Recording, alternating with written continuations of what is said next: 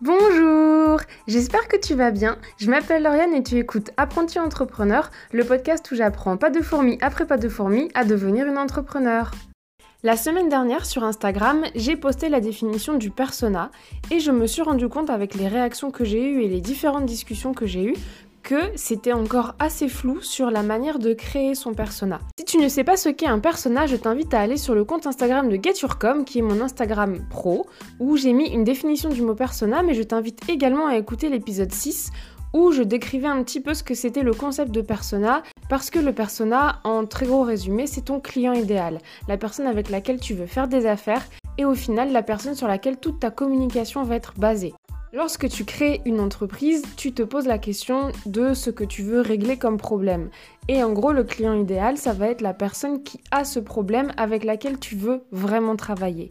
D'ailleurs, la première étape pour construire ton persona et trouver ton persona, c'est vraiment de te demander, toi, au fond de toi, quelles sont tes valeurs, les valeurs sur lesquelles tu es intransigeante, les valeurs sur lesquelles tu n'es pas du tout prêt à faire des concessions. C'est parfois assez difficile de se représenter la personne avec laquelle tu veux vraiment travailler.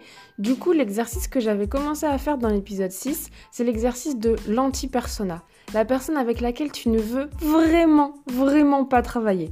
J'avais pris Donald Trump comme exemple et c'est toujours le cas. Je ne veux vraiment pas travailler avec Donald Trump.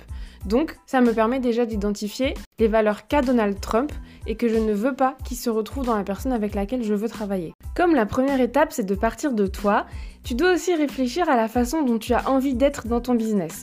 Par exemple, moi j'adore être la bonne copine qui te donne des conseils et qui t'aide, mais qui t'aide vraiment en s'investissant à fond. Du coup, j'ai tendance à tutoyer assez facilement mon audience. Toutes les personnes qui aiment être vous voyez ne sont par définition pas du tout dans mon persona. Une fois que tu as fait le point sur ce que tu voulais vraiment, sur les valeurs qui étaient vraiment importantes pour toi, c'est le moment de commencer l'esquisse.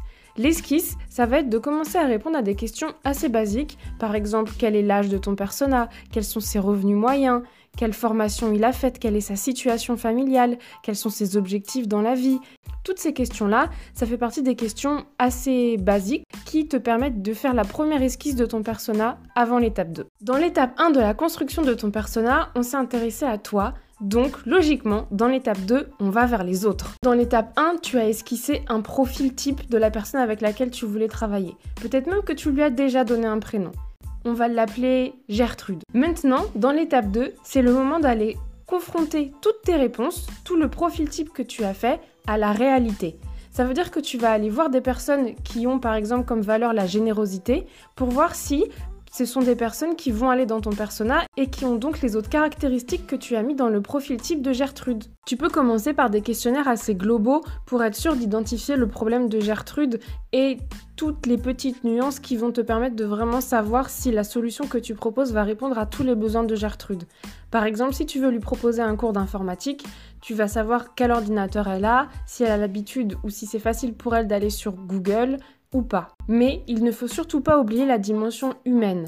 Il y a toute une dimension où tu vas essayer d'avoir des interactions humaines avec des gens qui correspondent parfaitement au profil type de Gertrude. Et c'est là que tu vas te rendre compte de certaines choses auxquelles tu n'avais pas du tout pensé.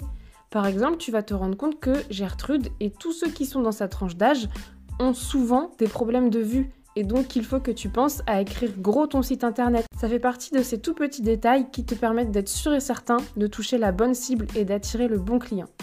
J'espère que cet épisode t'a aidé et que tu comprends un peu plus comment construire un persona. N'hésite pas du tout à venir me poser des questions. Le persona, c'est quelque chose qui est assez compliqué mais qui est vraiment, vraiment important. Donc, on en reparlera, c'est sûr et certain. Et mes DM sont ouverts si tu as besoin d'en parler ou si tu as besoin de plus de précision. J'espère que cet épisode t'a aidé, qu'il t'aura plu, qu'il t'aura motivé. Et en attendant, tu peux me retrouver sur Instagram, le lien est dans la description de cet épisode. Je te souhaite une excellente journée ou une bonne soirée selon quand est-ce que tu écoutes ce podcast. Et en attendant, bonne semaine Bisous